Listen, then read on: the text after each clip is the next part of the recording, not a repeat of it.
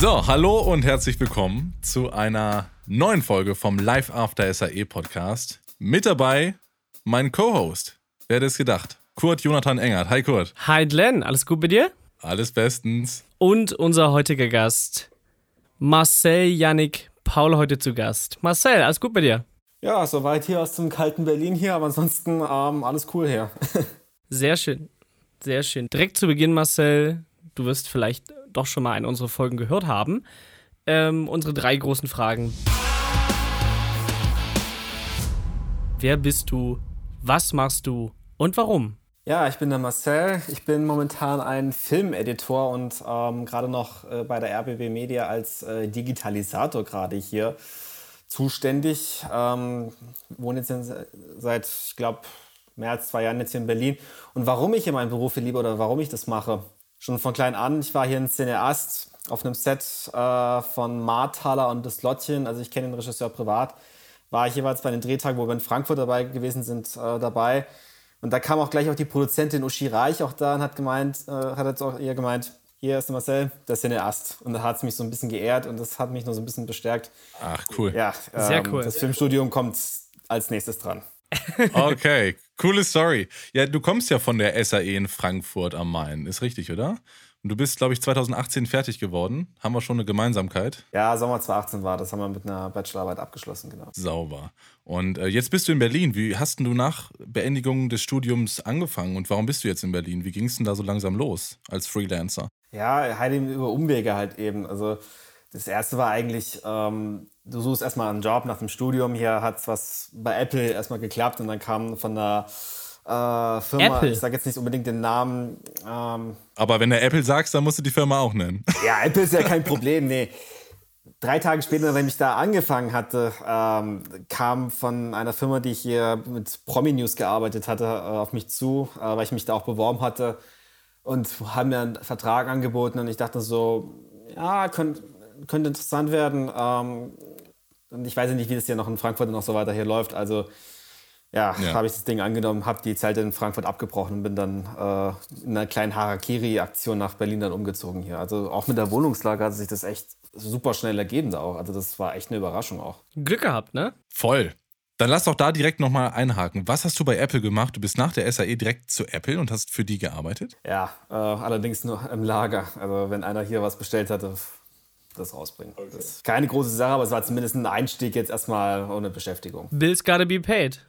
Re Rechnungen müssen bezahlt werden, das ist so. Das ist so. Okay, dann bist du Harakiri sich nach Berlin gegangen. Was hast du in Berlin gemacht? Und warum?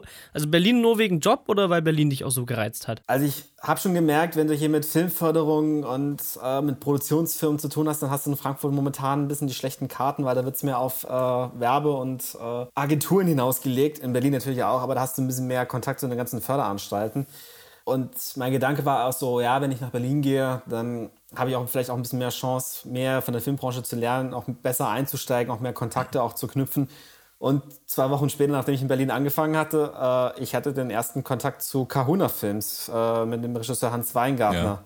Der hat nämlich jemand, eigentlich jemanden gesucht, der den Wohnmobil aus dem letzten, seinen letzten Film 303 aus Berlin rausfährt. Äh, ich habe das Ding gekriegt und seitdem helfe ich bei ihm immer wieder mal aus.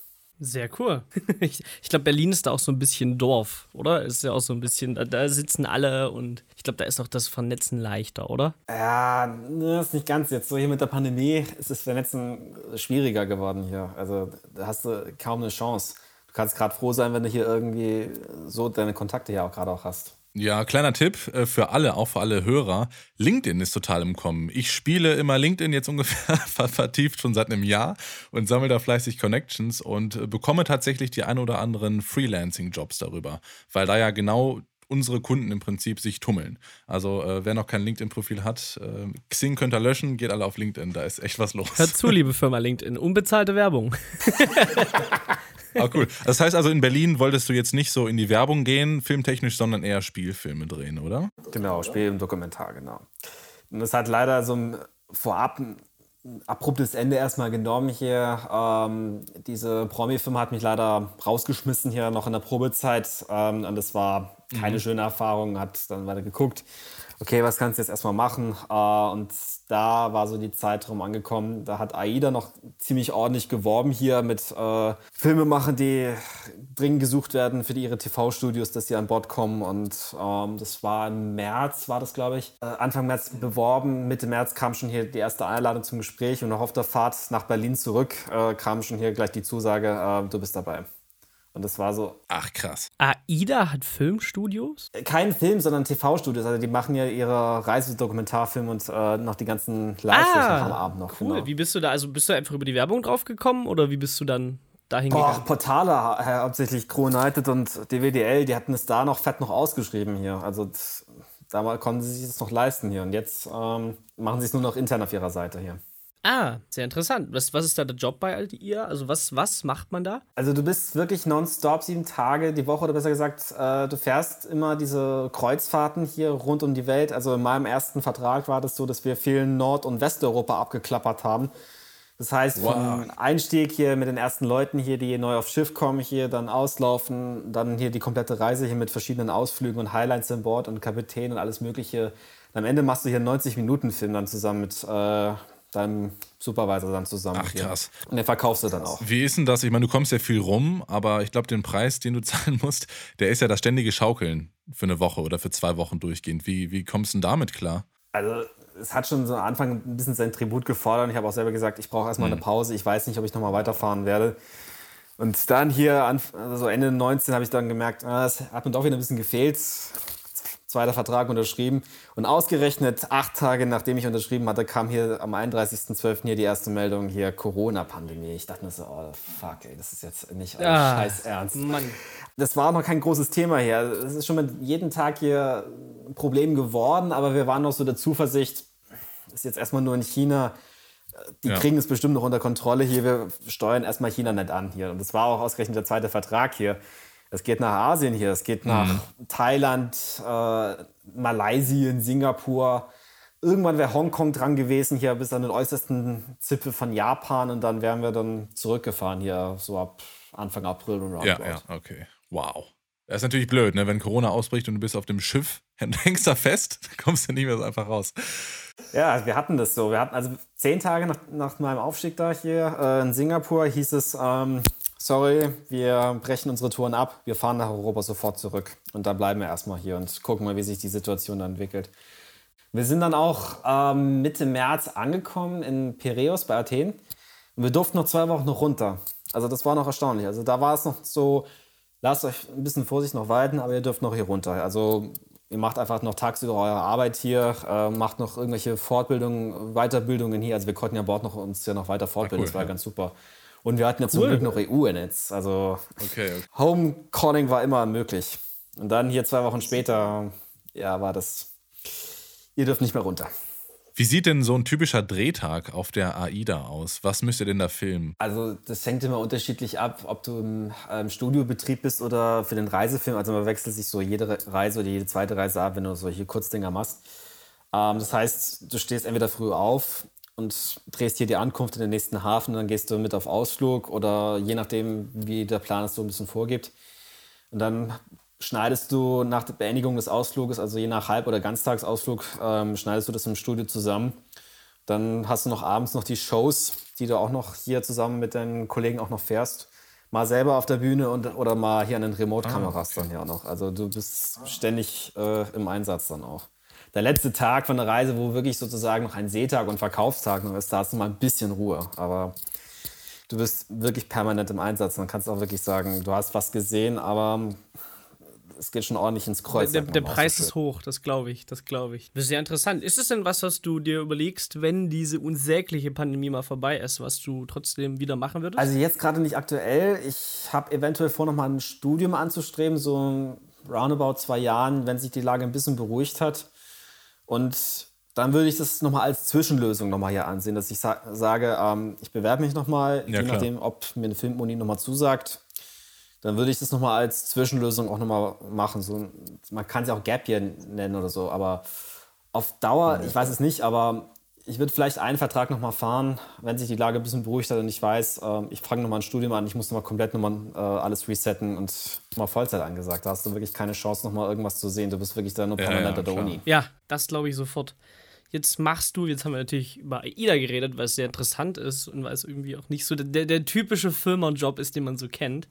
Ähm, jetzt machst du natürlich nicht nur das oder hast nicht nur das gemacht, du hast auch Kurzfilme gedreht. Und zwar den Kontrolleur und Christmas Watch. Wie kamst du auf die Idee? Wolltest du unbedingt Kurzfilme machen und wie, wie funktioniert das? Ja, das mit Kontrolleure war eine Geschichte. Ähm, wir hatten das in unserem zweiten äh, Semester gehabt. Da sollten wir eine Inszenierungsarbeit machen. Und wir hatten, und mit unserer Dramaturgin zusammen hatten wir schon im ersten Semester, so roundabout am Anfang des zweiten Semesters, haben wir die Drehbücher geschrieben. Die Idee hatte ich schon ein bisschen eher, so, so eine Art surreale Geschichte ist auch noch zu machen. Ein bisschen düsterer. Ich, ich wollte es einfach düsterer machen.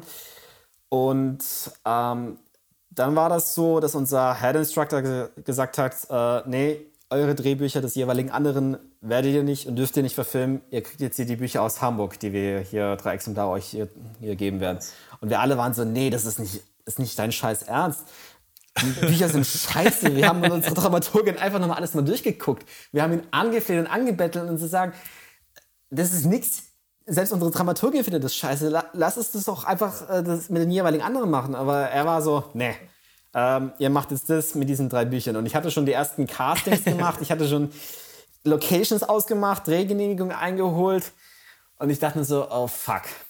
und ich will es jetzt nicht auf das, als Abschlussarbeit ja noch hinlegen. Also dann habe ich gemeint, okay, dann drehe ich zwei Kurzfilme hintereinander. Das andere war halt eben Geschwister, das war an einem Tag äh, abgedreht. Ja. Das war die einzige Geschichte, die noch irgendwie so halbwegs vernünftig gewesen ist. Das war halt auch nicht der super Brüller, aber ein paar Punkte konnte ich mich schon damit identifizieren. Und dann habe ich gesagt, okay, wir machen am einen Tag machen wir Geschwister und direkt im Anschluss machen wir zwei Tage noch äh, die Kontrolleure. Powerplay. Und da haben wir ähm, das auch so ein bisschen Harakiri auch gedreht. Also wir hatten uns ein bisschen angemeldet, dass wir gesagt haben, okay, wow. einen Drehtag machen wir komplett in der S-Bahn. Wir sind immer von Frankfurter Hauptbahnhof aus gestartet und äh, bis Offenbach, das ist da quasi der nächste Nachbarort, sind wir immer durchgefahren. Weil zwischen Frankfurt hast du immer eine sehr lange Tunnelstrecke auch. Und ich wollte auch noch, dass das auch im Untergrund ja auch abspielt, dass so eine Klaustrophobie Stimmung ja auch da auch drin herrscht. Und mhm. wir haben das nachts von 21 bis 2 Uhr nachts haben wir das gedreht. Also so. Geil, mal so eine ganze Nacht S-Bahn fahren. Ja, Schön. genau. nee, es war schon ein lustiges Event. Wir hatten sogar auch echte Kontrolleure, die den Dreh dann auch äh, gesehen haben. Die waren so, oh, was machen die denn da?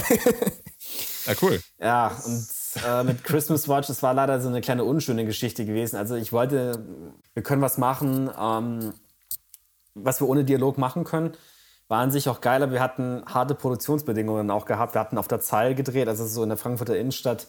Und es war arschkalt, es hat auch noch am Ende auch noch geschneit. Es war auch noch, zwar schön, aber dann sind auch noch ein paar Crewmitglieder auch noch abgesprungen, die wollten da nicht. Und es war nochmal schwer für den nächsten Tag oh. äh, Ersatz nochmal zu finden. Mies. Nee, das war keine schöne Erfahrung. Thema Kurzfilm. Ich habe auch noch den, ich glaube, Kurzfilm gesehen, The Man with the Violin. Heißt der so? Oh, erinnere mich Der spielt auch an der Bahnhaltestelle. Ich weiß nicht, ob das in Frankfurt ist oder in Berlin. Ja, also ich habe wirklich vor, ähm, wenn es mal wieder mal anrollt, äh, komplett Filme in Frankfurt zu produzieren. Also ich habe es ja gesehen hier bei Marthaler oder auch beim Lottchen, da wurden nur teils die Außenaufnahmen oder die Highlights äh, immer gedreht, der Rest immer in Berlin. Produktionsbedingungen, Crew hat auch teilweise auch in Berlin noch gewohnt und das war auch, auch so abgesprochen gewesen. Und bei den Sichtungen der Filme dachte ich mir so, das kann doch nicht stimmen. Ich sehe sehr viel Berlin kaum Frankfurt. Was soll das hier bitte? Nee, und ähm, deswegen war das mir auch so mhm. wichtig, dass äh, ich die meisten Filme, die ich da zu einem Zeitpunkt gemacht habe, auch alle auch in Frankfurt drehe. Ich meine, so ein, so ein, so, ich meine, muss man natürlich auch sagen, ne, das waren, waren das zum, zum Teil noch zu Studienzeiten? Waren die alle zu Studienzeiten oder erst später? Ähm, das waren schon alle zu Studienzeiten. Also ähm, ich meine, ich hätte kaum was in, anderen Städten auch gedreht und ich wollte eigentlich auch, auch, nicht aus Frankfurt weg, aber dann kamen die ersten Verträge hier mit Berlin und ich dachte so, du musst auch mal was anderes auch mal ausprobieren hier. Du, ähm, da irgendwas jetzt erstmal zu finden, ähm, das wird erstmal vorerst nicht funktionieren. Was, was ich mich da eben frage, ist, äh, ich meine, so ein Kurzfilm, wir haben, wir haben natürlich beide reingeguckt, die sind sehr, sehr gut und sehr, sehr gut bedeutet mhm. regelmäßig auch teuer. Wie, wie, wie finanziert man denn? Also ich meine, auch für SAE-Studenten, die jetzt sowas machen wollen, wie finanziert man denn so einen Kurzfilm? Als Student? Also gut, wir hatten ja Equipment ja gestellt bekommen, also Kamera, Licht und Tonequipment, das kriegst du ja da. Äh, Schauspieler waren ja noch, äh, hatten wir in der Kooperation mit einer Oberursula Schauspielschule gehabt und teils auch über freie Leute, die mal Zeit und Lust auch mal hatten. Und meine Vorgehensweise war eigentlich immer ganz anders. Also normalerweise erwartest du immer, dass du äh, bei einer Leseprobe oder bei einer Textprobe, dass du in einem Studio sitzt und da einfach das ja, einfach ja. mal durchliest. Meine Vorangehensweise ist immer, ich nehme die Leute immer an mögliche Sets immer schon mit, also mögliche Locations, wo wir dann auch, äh, auch bei Geschwister oder auch bei Kontrolleure, wir haben uns einfach in die S-Bahn da gesetzt und haben einfach mal eine Textprobe einfach da mal gemacht. Ach cool, interessant, ja. Krass. Genau, weil auch meine Schauspielerin, ähm, die hat auch gemeint, es sei einer der wenigen, die sie auch mal wirklich an mögliche Locations ja auch mitnimmt. Und ich finde, es ist auch mal schön, weil dann kriegen die Leute auch mal da schon so einen kleinen Einblick oder so auch das Gefühl, okay, so können wir uns ähm, arrangieren, so können wir auch eventuell auch Schauspielern. Es ist immer natürlich immer ein bisschen anders, aber dann wissen sie schon mal, wo das auch mal stattfindet und ähm, ja, müssen sich nicht, das nicht mal vorstellen. Also klar, in meinem Kopf spielt sich das immer natürlich dann auch immer noch durch, aber ich finde es immer schön, wenn man das auch noch mal selber sieht. Auf jeden Fall ist, glaube ich, extrem wichtig, um die richtige Stimmung später im Bild einzufangen. Zum Beispiel in der S-Bahn ist es ja extrem laut.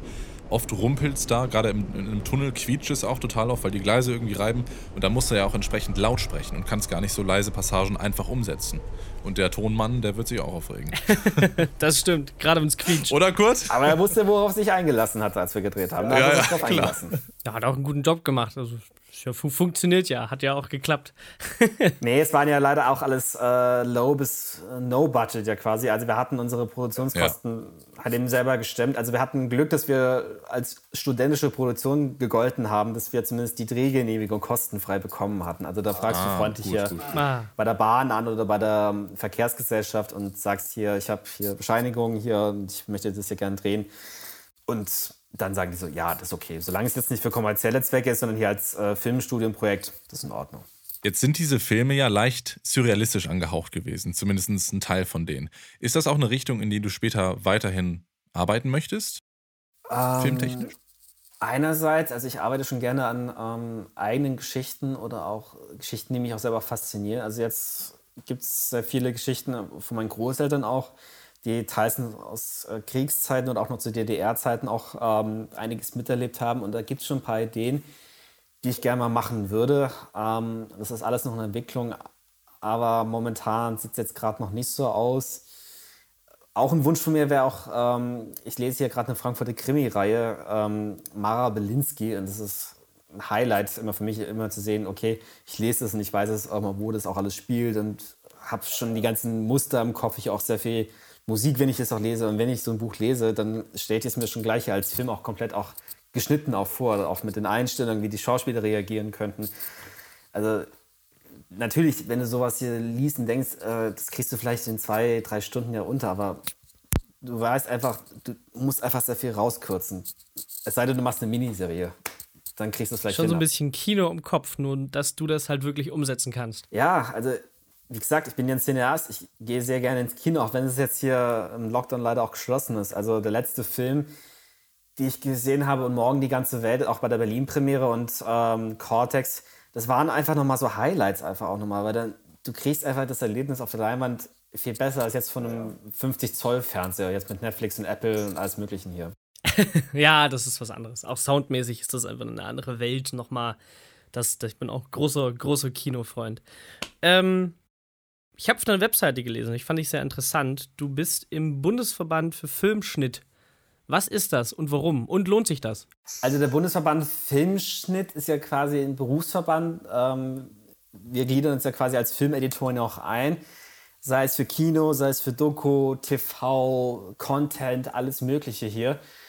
Und wir haben durch die Angebote diverser Treffen, die jetzt leider momentan nur online bedingt stattfinden hier oder auch unter Jahreshauptversammlung, wir tauschen uns untereinander aus. Wir versuchen mit anderen Kollegen in Kontakt zu kommen, neue Beziehungen, kollegiale Beziehungen auch aufzubauen. Ähm, wir können eingeben, was wir alles gemacht haben, eine Filmografie eingeben. Und wir haben auch äh, städtebedingt auch äh, solche Gruppen, WhatsApp-Gruppen. Da gibt es mal Kollegen, die vielleicht mal sagen, hier, wir haben vielleicht mal einen Job hier mal von einer anderen Firma, kann jemand mal einspringen. Oder gibt es irgendwelche technischen Probleme und Fragen? Ähm, da kann einem auch geholfen werden. Also wir versuchen unter uns auszutauschen, was es für Probleme gibt, aber auch schöne Sachen auch, ähm, wenn mal jetzt mal was fertiggestellt wird. Wo wir hauptsächlich damit äh, im Verband äh, uns einsetzen, ist für einen, einen guten Tagesengagement oder generellen Engagement. Wir haben es sehr stark mitbekommen, dass die Tagessätze immer noch zu niedrig gehalten sind. Also die sind immer noch auf dem Stand von rund 2000 bis 2006.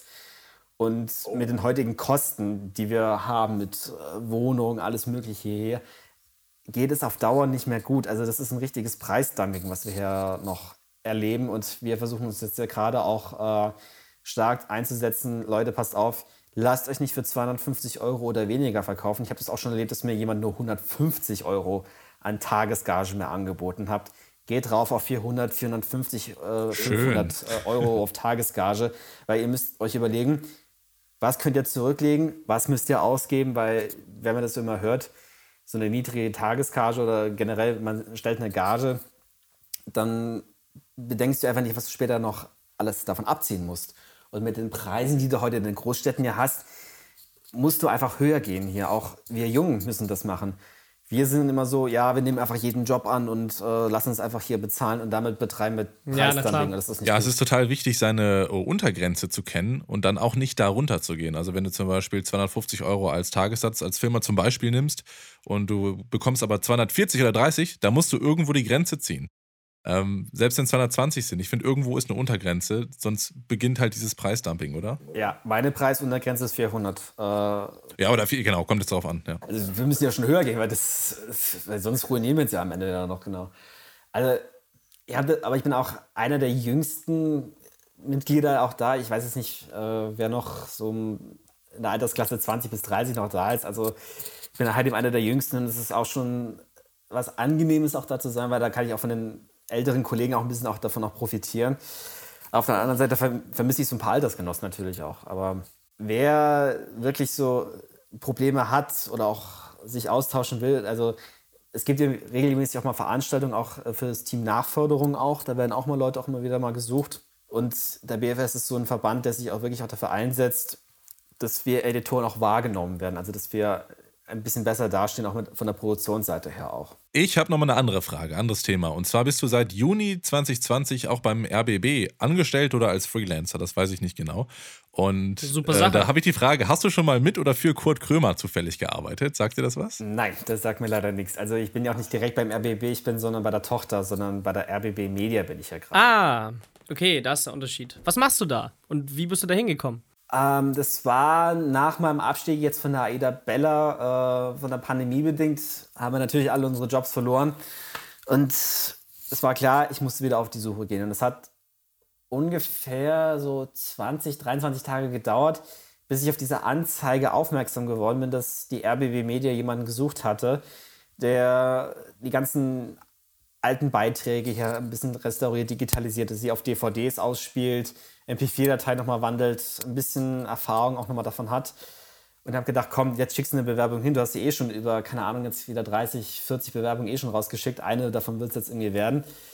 Und ähm, Anfang Juni kam der Anruf für die ersten Vorstellungsgespräche und Runden. Und Mitte Juni war sicher, der Job ist sicher. Ich kann anfangen sofort. Es hat auch einen kleinen Vorteil gehabt, ähm, dass es in Berlin ist, weil ich wohne ja gerade auch in Berlin. Ja, zum Zeitpunkt war ich gerade ähm, in Frankfurt quasi äh, nach meinem Abstieg, weil was hätte es mir gebracht, wenn ich jetzt alleine in Berlin bin nach meinem Abstieg, äh, in einer Wohnung, äh, die eh für mich gerade ein bisschen tote Hose war und äh, mir war einfach ein bisschen nach Gesellschaft und nach Heimat einfach zumute und in Berlin nur ständig rumsitzen und dann denken, Bewerbung raussenden, Bewerbung raussenden, das macht ja einen nur dauernd nur der Kirre und es war einfach äh, besser ja, so. Ja, das kann man auch zu Hause, ne? Ja, es war einfach so, du fährst jetzt einfach nach Frankfurt nach Hause und ähm, schaltest einfach mal ein bisschen ab, aber du gehst einfach auf Bewerbungssuche halt eben.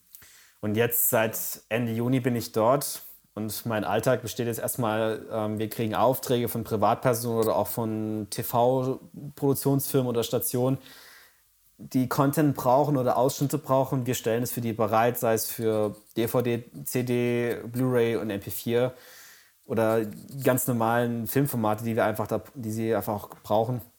Und dafür werden wir dann auch bezahlt. Super interessant. Jetzt haben wir darüber gesprochen, was du gerade alles so machst oder auch schon gemacht hast. Hast du denn Tipps für Studenten, die gerade fertig werden, so wie du damals vor zwei, drei Jahren, ähm, die du denen einfach mit auf den Weg geben kannst? Wie kann man loslegen als frischer Alumni? Netzwerken ist auch definitiv wichtig. Also sei es egal auf Facebook, Insta oder hier auch LinkedIn. Ähm, du brauchst einfach die Connections auch zu den Agenturen meinetwegen auch oder auch zu den Verbänden, ähm, auch zu den Akademien. Da muss man wirklich schon ordentlich beisteuern auch. Man muss aber auch selber auch Eigeninitiative auch zeigen, selbst wenn du ein gutes Show auch hast, also es ist immer schön, wenn du dich auch, ähm, auch bei gemeinnützigen Arbeiten und auch bei Treffen hier mit Filmemachen ja auch selber mal vorstellig wirst, dass du einfach mal zu diesen ganzen Sitzungen auch mal mitgehst, das einfach mal anhörst, du musst ja nichts was sagen, aber kannst so auch dabei auch die ersten Kontakte auch äh, knüpfen, das ist auch schon mal sehr wichtig. Und frag immer wieder bei Firmen nach, klopf an, schick alles dahin, hier kannst du sagen, ja, ich bin hier freiberuflich oder ich würde gerne hier mal mitarbeiten. Vielleicht gibt es ja auch sogar Projekte, wo du auch mal mitmachen kannst. Sei es als Schnittassi, sei es aber auch schon als Filmeditor hier. Einfach mal wieder mal nachfragen hier. Also ich gucke auch mal ständig nochmal nach, ähm, was es aktuell gibt. Also ich bin natürlich froh, jetzt gerade was Festes zu haben. Und vielleicht ergibt sich auch die Möglichkeit, auch intern noch zu wechseln. Das wäre auch schön. Ähm, aber ich bin eigentlich momentan froh, dass ich jetzt einfach was machen kann, was die Leute zu Hause immer noch hier machen können. Hier ständig noch Fernsehen gucken und weiterhin hier unsere Sendung hier auch bestellen. Und jetzt aktuell, ich habe auch gerade auch meine erste Kinodoku jetzt auch letztes Jahr auch fertiggestellt. Wir warten jetzt noch auf die Festivalauswertung noch. Ähm, das wäre schön, wenn wir das jetzt bald mal zeigen könnten hier. Und bin ja noch aktuell auch bei den Unified Filmmakers ja auch ähm, mit dabei. Also ich engagiere mich auch mit dabei. Wer jetzt gerade einen Corona-Beitrag hat zwischen 2 bis 15 Minuten, egal welches Genre, egal welches Format, der kann es gerne da einreichen hier. Also wir sind ein reines Online-Festival. Das ist einfach schön, wenn man einfach mal solche Beiträge Geht auch äh, Hochkant-Format? Hochkant können wir auch machen, das ist ein bisschen schwierig, aber wir kriegen es hin. trotzdem okay. cool, trotzdem cool. Weil wir gerade beim Thema sind, ähm, wenn man dich erreichen möchte, wie und wo kann man das, wenn man Fragen hat? Oder wenn man was einreichen möchte zum Beispiel? Also jetzt zumindest bei der Einreichungssache bei den äh, Festival, da könnt ihr auf die Filmseite gehen von den Unified Filmmakers. Das findet ihr direkt auch bei Kommt Google, könnt ihr auch direkt einreichen. Persönlich erreichte mich auf meiner BFS-Webseite hier. Also da findet ihr auch die Möglichkeit, mich per E-Mail zu kontaktieren und auch einen Einblick zu kriegen, was ich alles gemacht habe. Roger, packen wir in die Show Notes. Ja. Sehr, sehr cool. Dann würde ich sagen, Glenn, wenn du keine Frage mehr hast, Marcel, wenn du keine Frage mehr hast, glaube ich doch, dass das eine sehr aufschlussreiche, interessante Folge war. Und wir bedanken uns, Marcel. Gerne. Vielen lieben Dank für deine Zeit. Super. Ja, dann würde ich sagen, ich hoffe, es hat euch gefallen. Wenn ihr Fragen habt, schreibt den Marcel, ihr wisst wo. Und dann würde ich sagen. Teilt unseren Podcast. Ja. Folgt unserem Podcast. Tollt das jetzt. Hört die Playlist. Genau, checkt mal die Playlist. Und dann bis in zwei Wochen. Macht's gut, liebe Hörer. Tschüss. Tschüss.